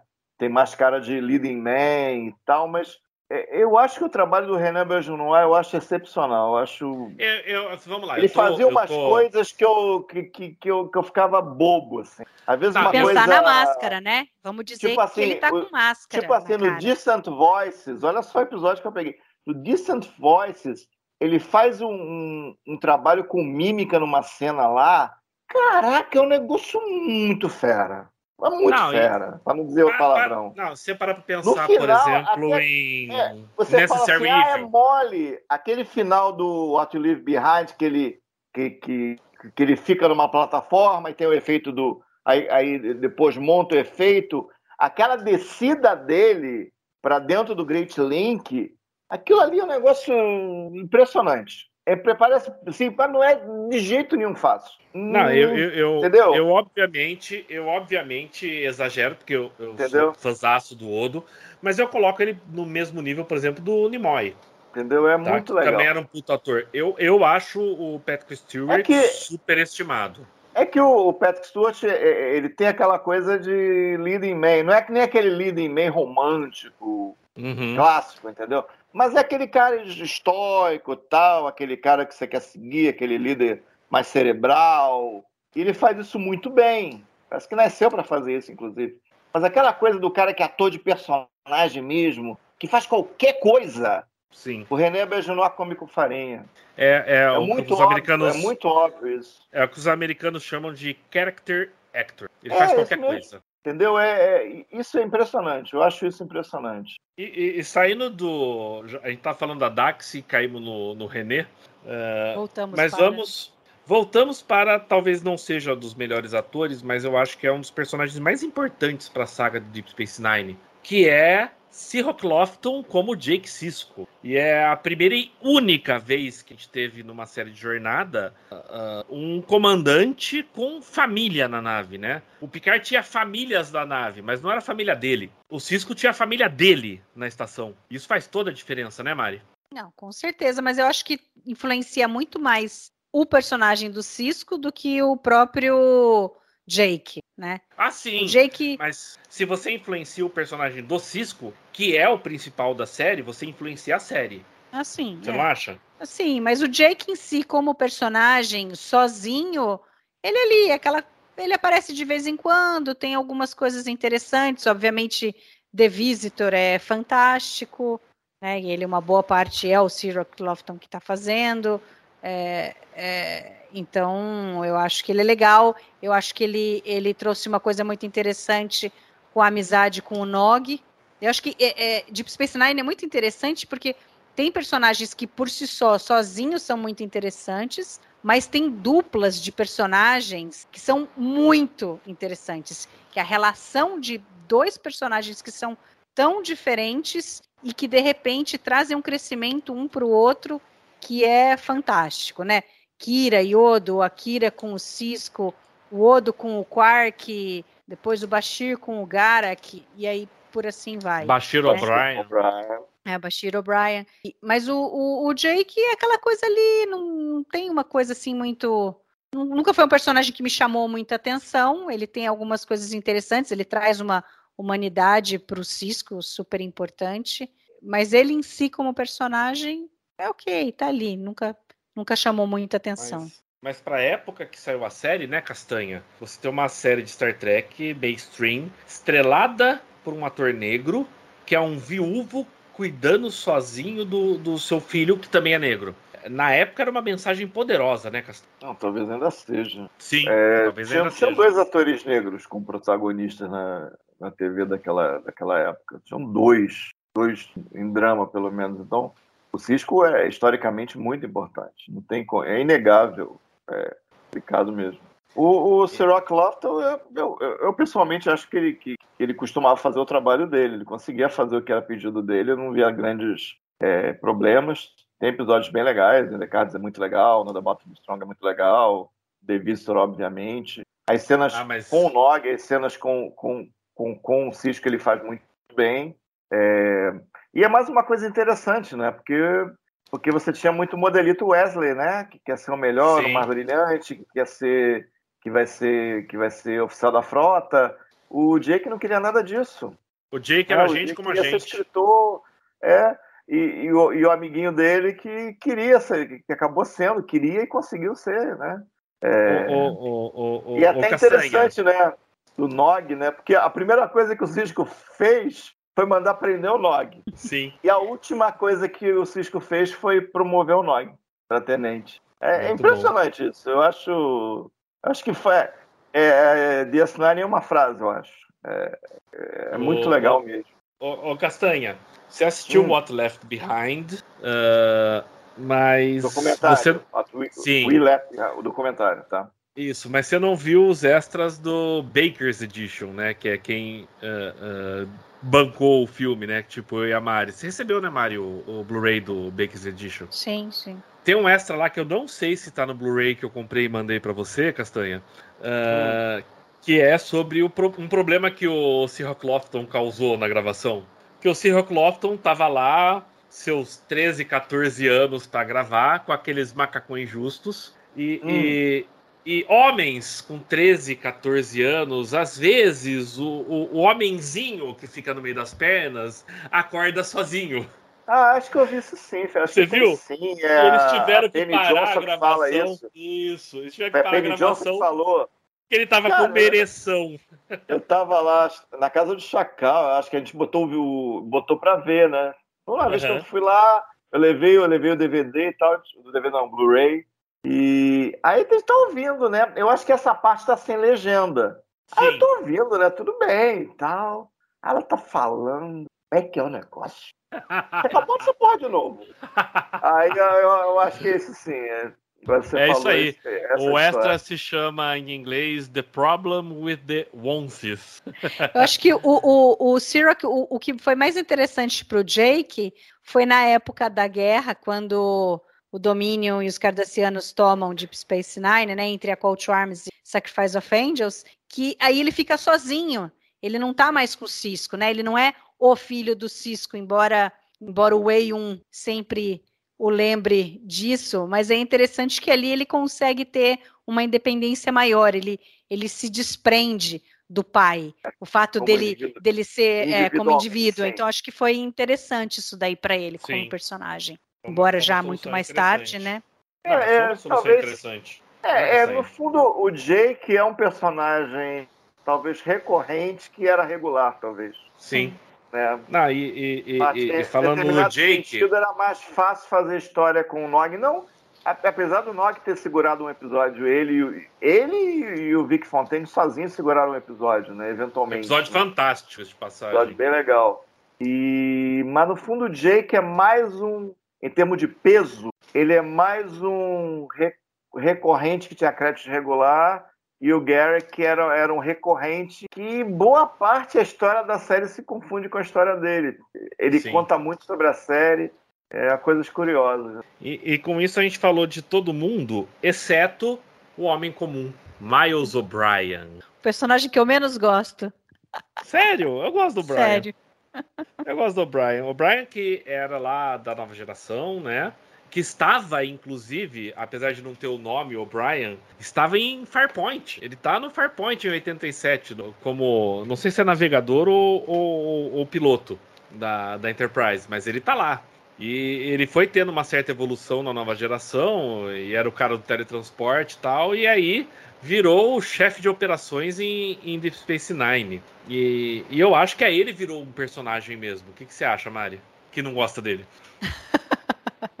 não, com certeza, ali é ok. Ele, ele é interessante nesse sentido uh, de que ele tem que gerenciar toda a parte da engenharia uh, da estação, o, as dificuldades que ele tem no começo tal. Mas ele é um episódio, ele é um, para mim, é um personagem que não me chama atenção. A história dele não é interessante para mim. Nem, nem é... torturam ele? Não, já é porque um, um episódio torturando é ok, mas aí tem uma sequência ali de coitado, vamos torturar o O'Brien. Que, Acho que, que na segunda lota... temporada tem dois, né, Castanha? Acho que todo, tirando a primeira que eu, tirando a primeira que eu não consigo identificar qual seria o tortura, toda temporada tem um. Tem, algumas tem dois. É, acho que na segunda tem dois. Não, não só na segunda, tem outros, eu acho. Souber procurar direitinho. Mas eu gosto do Brian. É, na segunda tem é dois. Tem comum. o Whispers, é uma, uma espécie de tortura, na verdade. Estão torturando o clone dele, na realidade. Né? E, sim. E o Tribunal que é uma tortura mais padrão. Mais real, sim. É, o, o, o personagem é um personagem que era fracamente recorrente, né? Na Sim. MG, um ator muito acima do papel que era dado, né? Um ator, um personagem muito bom. Ele começou a ficar, no, começou a ficar popular, aí começaram a dar mais tempo para ele, participação e tal. Ele, ele acabou ganhando um relacionamento, ganhou um casamento. É, e sem esquecer, né, que talvez o grande momento na NG é daquele episódio The Wanted, né, que ele reencontra o, o antigo capitão, Ben Maxwell, né? uhum. né? Acaba convencendo o Ben Maxwell a, a, a, desistir do que ele estava tentando fazer e tal. E, e Cardassiano é o quarto ano da TNG, né? Então já estava pensando em Deep Space Nine já, já tinha algum tempo. E, ah, sim. E foi natural, Nine... né? É, você colocar um personagem que nessa situação, tipo um recorrente, que ganhou né, para compor o elenco da nova série, fez todo sentido, né? E como e era uma série de vez. elenco grande, era, mesmo que o cara, eh, o, o Colmini fizesse vários filmes ainda, fazia vários filmes na época, deu para acomodar e tal. E sempre, sempre foi um prazer ver, ver o Colmini, um cara muito bom. E o personagem em si é aquilo, é, é o cara mais comum, é o cara mais as coisas mais loucas estão acontecendo em volta e o cara está reagindo da maneira mais tranquila possível, né? E o relacionamento dele com o Bashir é muito legal, assim, muito Sim. legal mesmo. e, eu, e o pessoal não gosta muito da Keiko, eu acho que até. É claro que ela foi aparecendo cada vez menos, mas o relacionamento dos dois é meio aquela coisa casal inevitável, né? O, não tem nada Sim. de épico, não tem nada de modo que a vida, mas é, parecem um casal, eles acabam se acostumando no jeito. Ah, mas. E acho que a contribuição sim. é toda. Eu, toda, toda eu, okay. eu, acho que a contribuição maior é a filha, que é a, a, a Molly O'Brien, que é a atriz hoje, pelo amor de Deus, como é linda aquela. A, é, a Hatai lá, né? né? Tempo passa. Mas é esse gente, mesmo, é o homem comum, literalmente o, o homem comum. Gente, a gente nem começou a falar de episódios ainda, já estamos quase uma hora e meia.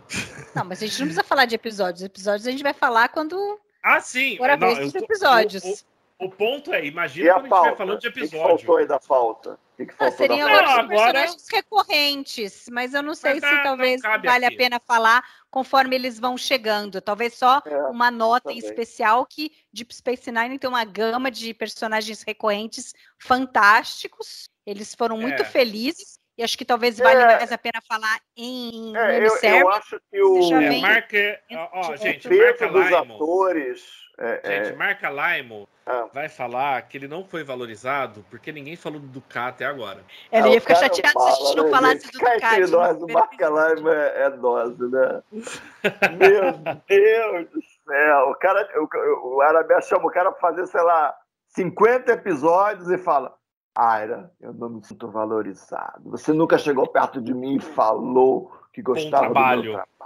Cara, eu te, eu te dei 50 trabalhos, ele. Ah, você não chegou no pé do ouvidinho e falou bonitinho. Não, essa cena no documentário. Eu queria comer a Naná, mas você não liberou a Naná pra mim, seu malvado. Aira. Eu queria comer a Naná. Não, essa cena do documentário com o Mark Lime falando que ele nunca foi valorizado, a, a edição é muito boa, que eles cortam pro James Darren, o, o Vic Fontaine, né? E, e ele dá uma revirada nos olhos, do tipo, o que, que esse louco tá falando? Pô, bizarro. Ah, mas né? eu- eu Essa acho que- parte é qual que é o muito problema? louca, gente. Muito gente, qual que é louca. o problema da gente falar de recorrentes? A gente tem um único recorrente, por exemplo, que aparece no emissary, que é o Nog. Ah, e o Ducati. E o Ducati, desculpa. Mas aí depois, ao longo já da primeira temporada, a gente vai ter o Ron e a gente vai ter a Kaiwin, O Garak. o Garak. Ah, então eu acho, eu acho mais legal a gente aprofundar nesses recorrentes quando eles forem aparecendo. Não sei o que vocês Sim, acham. mas deixar a nota especial de, né, como- falando como um todo, a série como um todo criou esses personagens que são fantásticos. Que, Porque que- eu que não tem, um, tô- tem um sentimento quase de, de, de personagem é, é, principal ali. Toda vez É, que, o- que o Garak aparece, Exatamente. ele, é, é, você sente que ele deveria ser um personagem principal ali, do elenco principal. É. Mas falando em personagem recorrente, por exemplo, eu não tô afim agora de falar do Grande Nagos. É, talvez. Mas Não, vamos, mas- ó, Mas antes olha da só, gente. Ah. Diga lá, Castanha. Diga lá, diga lá. Não, eu queria dizer que esse, esse elenco de recorrentes, eu acho que o nível médio dos atores sempre foi muito alto. E eu acho que é impressionante eles conseguirem organizar tanta gente e conseguir manter os contatos. É claro que teve. é, então, eu acho que a única, única coisa. é, não, teve duas. Tiveram que mudar de atriz, né? A, a Mug e, e, a Ziol. Mas Uhum. eu acho que é impressionante eles conseguirem. É, que recorrente é recorrente, não dá pra. Apareceu uma vez, não tem a menor chance de aparecer de novo. Entendeu? É, é, um- é é um trabalho tremendo de manter esse elenco consistente por sete anos, né? Manter a mesma carinha das pessoas, né? Man- Manter os atores nesse nível alto e conseguir trazer de volta para utilizar no episódio, mantê-los vivos, contar uma história que às vezes o cara vem nessa temporada, só vai vir na outra, talvez, ou vai ter um, um gap grande. Eu acho falando- muito legal. Eu acho Você muito vê nas legal. entrevistas com, com esse povo, vamos falar do Jeffrey Combs, vamos falar do Damar, né? Eu vou tomar um canar com o Damar. Ah, e outros, você vê o Damar. carinho que eles têm pela série, eles gostavam dos personagens. Né? E o, o Damar, em particular, ah, ele apareceu como uma ponta num episódio falando torpedos armados, senhor. É, é- Virou é uma o grande salvador de Cardácia no final da Alguém série, né? teve, é, Eu como herói. alguém teve alguém no casting, algum produtor, é, apareceu alguém, apareceu o Case Big Slide e falou: não, não, esse cara aqui, contrata esse cara. Mas É. pô, o cara vai falar três falas, não vai valer a pena pelo dinheiro que a gente vai ter que pagar o, o, o Case Biggs. É melhor pegar um cara para pagar um mínimo. Não, não, contrata. É. E tipo, é um olho assim, não sei, entendeu? Aí o cara pode crescer, o cara tem, tem para onde crescer, o ator. É, é, é É. muito Ah, legal. e a escrita é muito boa, né? A escrita é muito boa. O elenco de escritores também era excelente, que, que sabia tirar o melhor. Mas, mas pra gente Pera, terminar, Hum. que o próximo episódio nosso do Balde do Odo vai ser sobre Emissary. Então eu vou fazer uma pergunta que eu vou botar a, Mar- a Mari na berlinda. Castanha, qual era a sua expectativa antes de assistir Emissário? Cara, eu, eu tava animado. Eu tava animado, eu tinha olhado é, que o promo tinha. Eu acho que tinha basicamente imagens do piloto. Eu achava, eu achava alguma coisa ele chamava atenção, é, eu achava bem diferente. Eu tava bem animado. Eu tava bem animado mesmo. E, e- e não decepcionou. Eu lembro que eu, depois que eu assisti, eu falei, cara, isso é legal pra caramba. E Ah, foi eu ficando era- uma coisa especial, uma coisa especial. Aí na quarta temporada, eu lembro quando eu peguei os episódios da quarta temporada, eu peguei junto.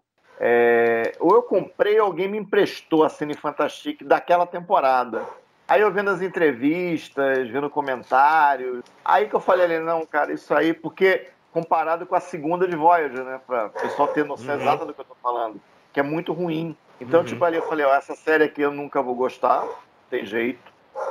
E essa aqui, essa aqui tá sobrando. Essa aqui é bem especial. Sim. Aí o que eu já gostava, aí, aí quarta, quinta, sexta e sétima foi só crescente. Ah, eu, tam, eu tava nessa vibe também, eu tava com muita expectativa, eu tinha Foi em visto. 96, né? Eu já tava pegando os episódios, acabava a temporada, no Isso. máximo um mês depois eu consegui as fitas. Era daquele tipo, né? EP, Closed Caption falhado, preto e branco, é, como é que é? A- aquela é, fita que, que no meio do episódio. a transmissão era. a gente via. A gente via. Transmissão, transmissão era em NTSC e alguém gravou em Paueme, né?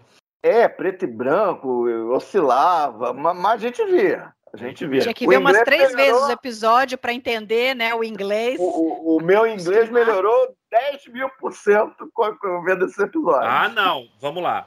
O meu inglês todo é graças a Star Trek. Lógico. Vamos lá. Lógico. Todo não. Vamos lá. 95%. Ah, ah, eu aprendi inglês técnico no colégio técnico, então eu sabia ler. Aí eu resolvi treinar lendo livros de Star Trek. Isso lá em 94 ainda.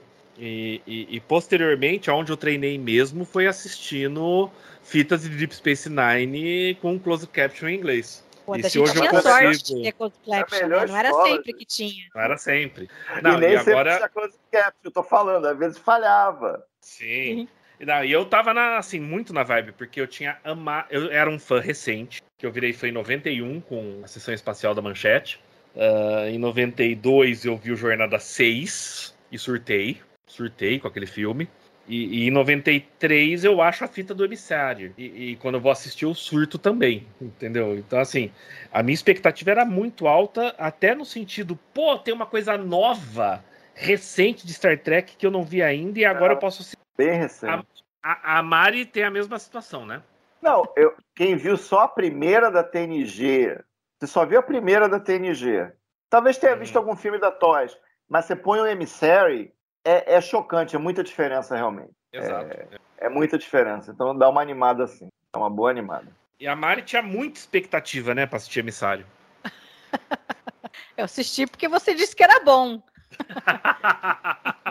Assiste aí. Eu vou assistir então, né? Vamos ver o que, que, que, que dá nisso aí. Mas eu, eu, eu com certeza passei a gostar muito mais da primeira temporada, depois que eu me apaixonei pela série, revendo os episódios, aí eu pude aproveitar melhor. A- E de a- a- início era ok, não, não, não tinha uma conexão forte né, com a série. Depois é que ela foi crescendo. Ô, Mari, você lembra quais foram as primeiras palavras que eu falei pra você?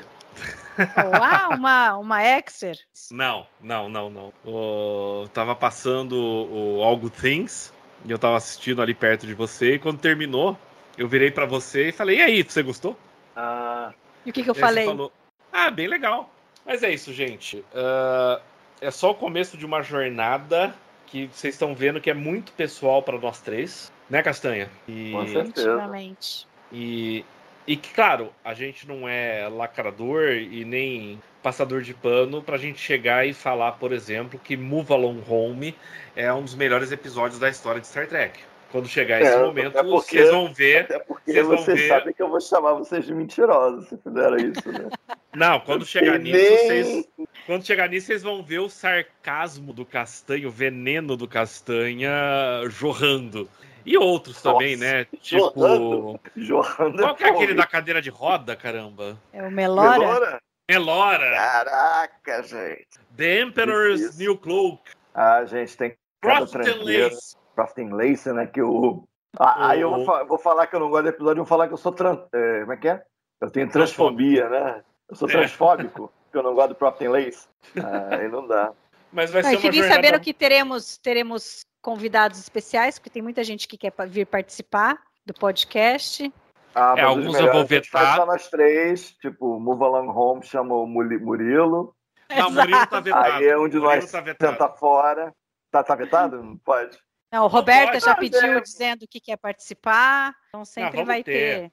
Vamos chamar ter, outras sim. pessoas É, para comentar com É a uma gente. série aqui. de. É uma mal bem, mesmo a série sendo série bacana, é uma série de 28 anos e, e com 26 episódios por temporada. Então, apesar de, eh, nessa coisa do Quark, eu, eu acho que, eu, que alguns episódios eu vou ter uma visão um pouquinho melhor, porque, porque nossos tempos nessa direito alternativa aí em vários países do mundo, né, entrando e saindo do poder, é, deixou o capitalismo muito estranho mesmo. Então, o Quark acabou sendo um pouquinho profeta em algumas coisas, Sim. talvez melhore.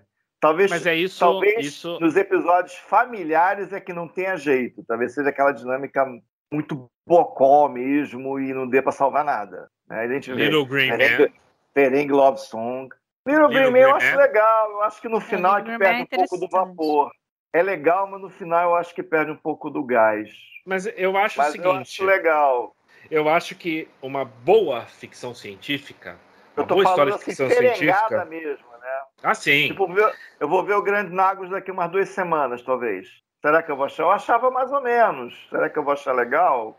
Ah, é, eu acho ver. Nagos insuportável. Mas o, o ator é Não, o muito bom, né? O ator é muito Não, o bom. ator é O ator bom. pode ser bom, mas eu acho o Sem personagem Sim. Eu insuportável. tô falando o do personagem. episódio. O episódio em si, eu vou ver se é legal. Como eu Mas eu- lembro, né? Mas eu ia falar. Tipo, o do Kill eu achava mais ou menos. Eu vi essa semana, eu achei muito ruim. não, tá o Kill muito é ruim. péssimo. O do Kill é Entendeu? péssimo. Eu achava. Ah, não, deve- acho que era mais ou menos. Aí eu botei pra ver, eu falei, não, cacete, esse negócio tá Kill? muito ruim. Do Kill Porque- só se salva uma cena. O meme, né? O Você Picard não Picard- Picard nunca me eu não bateu. sou o Picard. Eu não sou o Picard. Pra mim, assim, O é, cara é, me bateu. é, Mas é- é- é que é eu, não- eu também não gosto, eu gostei do Kill. Então eu ver o, Cisco dando um soco no Kill, eu fui à loucura. Mas é o, ponto- o único ponto bom do episódio. É, é- é complicado. Esse, esse daí, o tempo. Não era grandes coisas, mas acho que o tempo levou de uma maneira assim. Putz, eu. Não, nem tudo se salva, mas eu, eu, eu ia dizer, uma boa ficção científica é aquela que a gente consegue discutir questões importantes do tempo atual.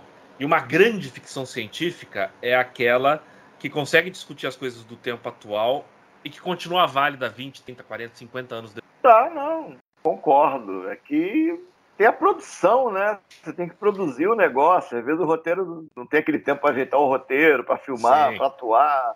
É, é Entendeu? isso aí. aí sai umas tranqueiras aí que ninguém acredita, né? E nessa primeira, pô, tem Loxana, eu, tô- eu vou me reencontrar com a Loxana, vai ser terrível, hein?